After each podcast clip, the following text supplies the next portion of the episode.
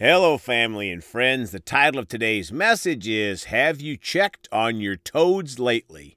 Let's pray. Father, we come to you today hungry for what you have for us and ready to receive and to put it to use in our lives. In the precious name of Jesus, amen. Well, folks are going to talk today about Have You Checked on Your Toads Lately? Back in January of 2020, I shared a three part message about a toad in my crawl space. God showed me how that toad was like a person that needed my help. It was a toad that ended up in my life, in my crawl space, and in my path of life, not someone else's path. God expected me to do something. But you know, in the same way, God will put people in our path of life, and He's asking us to help. Sometimes it is a simple, natural thing like carrying in their groceries, etc. But oftentimes it is an assignment from God. They may not be born again, or maybe they have left Jesus and need to come back to Him. Maybe they need special prayer. God will tell us in a still small voice to help this person in our path of life. The next step is our decision to obey and help. Today, I'd ask us all to think about those toads in our life that maybe we've kind of forgotten about or maybe even given up on. If you heard those podcasts from early 2020, it took at least three trips to my crawl space to rescue that toad, and at that point, he was about dead. Who are those people in your or my life that God has prompted us to help to lead to Jesus or lead back to Jesus? Or maybe we've gotten frustrated with their lack of response or maybe we've just forgotten about some folks. I want to challenge you and myself today to pray about that and respond to God's calling to reach out to those people and never give up on them receiving Jesus as their Lord and Savior. Let's start today in John 10, verses 3 through 5 in the Amplified Bible. Jesus said, The doorkeeper opens the gate for this man, and the sheep hear his voice and pay attention to it.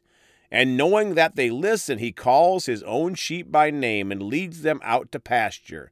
For when he has brought all of his own sheep outside, he walks on ahead of them, and the sheep follow him because they know his voice and recognize his call. 5. They will never follow a stranger, but will run away from him because they do not know the voice of strangers.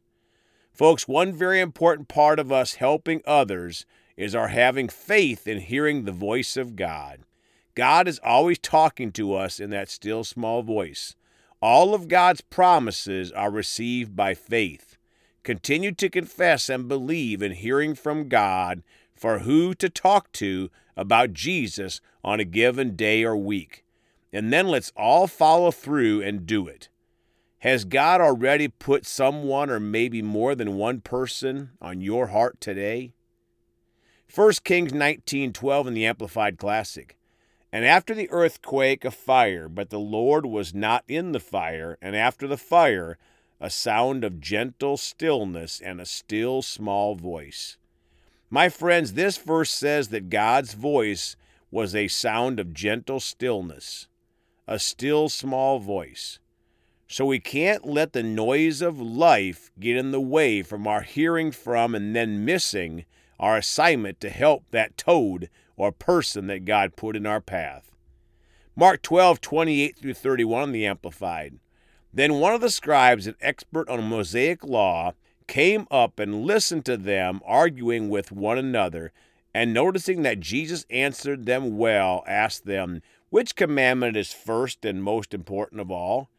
29, Jesus answered, The first and most important one is, Hear, O Israel, the Lord our God is one Lord. Folks, we can't witness properly to others unless we understand there is one true God and one path to heaven.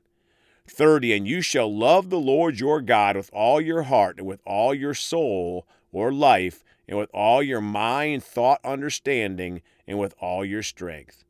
My friends, everything we do in our Christian walk starts with this basis love the Lord God with all our heart and soul or life, and our mind and strength. If we do that, then we'll want to do the next verse. Now, verse 31 this is the second you shall unselfishly love your neighbor as yourself. There is no other commandment greater than these. Folks, when we unselfishly love our neighbor, we won't want to give up on them receiving Jesus as their Lord and Savior, to be born again. Mark 16, verses 14 through 20 in the Amplified. The disciples commissioned. Later, Jesus appeared to the eleven disciples themselves as they were reclining at the table, and he called them to account for their unbelief and hardness of heart, because they had not believed those who had seen him after he had risen from death. My friends, we can never forget that God will correct us because he loves us. We can't get mad when he reminds us of our toads that he's asked us to witness to. 15 And he, Jesus, said to them, Go into all the world and preach the gospel to all creation. Folks, none of us hears perfectly from God. So we have verse 15 and other verses. We are to preach the gospel, the good news to all creation and all the world. So that makes it simple, huh? 16. He who has believed in me and has been baptized will be saved from the penalty of God's wrath and judgment but he who has not believed will be condemned. My friends, we have such a great promise for those that we witness to. When they choose to be a follower of Jesus and then be baptized, they'll be saved from wrath and judgment. Now, verse 19. So then, when the Lord Jesus had spoken to them, he was taken up into heaven and sat down at the right hand of God. 20 And they went out and preached everywhere while the Lord is working with them and confirming the word by the signs that followed. Folks, Jesus told his disciples these things right before he went to be seated at the right hand of God, and they went out and preached everywhere. That is what we should be doing, and the Lord will work with us and confirm his word. Praise God. 1 Peter 3:15 in the amplified. But in your hearts set Christ apart as holy, acknowledging him, giving him first place in your lives as Lord. Always be ready to give a logical defense to anyone who asks you to account for the hope and confident assurance elicited by faith that is within you, yet do it with gentleness and respect. My friends, to be an effective witness for Jesus, we first need to acknowledge Jesus and give Him first place in our lives as Lord. And then we should always be ready to give a logical defense to people who ask us to account for the hope and confident assurance that is within us. But we need to do it with gentleness and respect. And boldness is needed in these last of the last days. Acts 1 8 in the Amplified, Jesus said, but you will receive power and ability when the Holy Spirit comes upon you, and you will be my witnesses to tell people about me, both in Jerusalem and in all Judea and Samaria, even to the ends of the earth.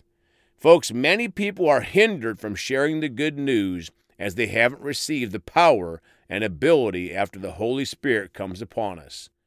Matthew 28 18 through 20 in the Amplified. Jesus came up and said to them, all authority, all power of absolute rule in heaven and on earth has been given to me. 19. Go therefore and make disciples of all the nations.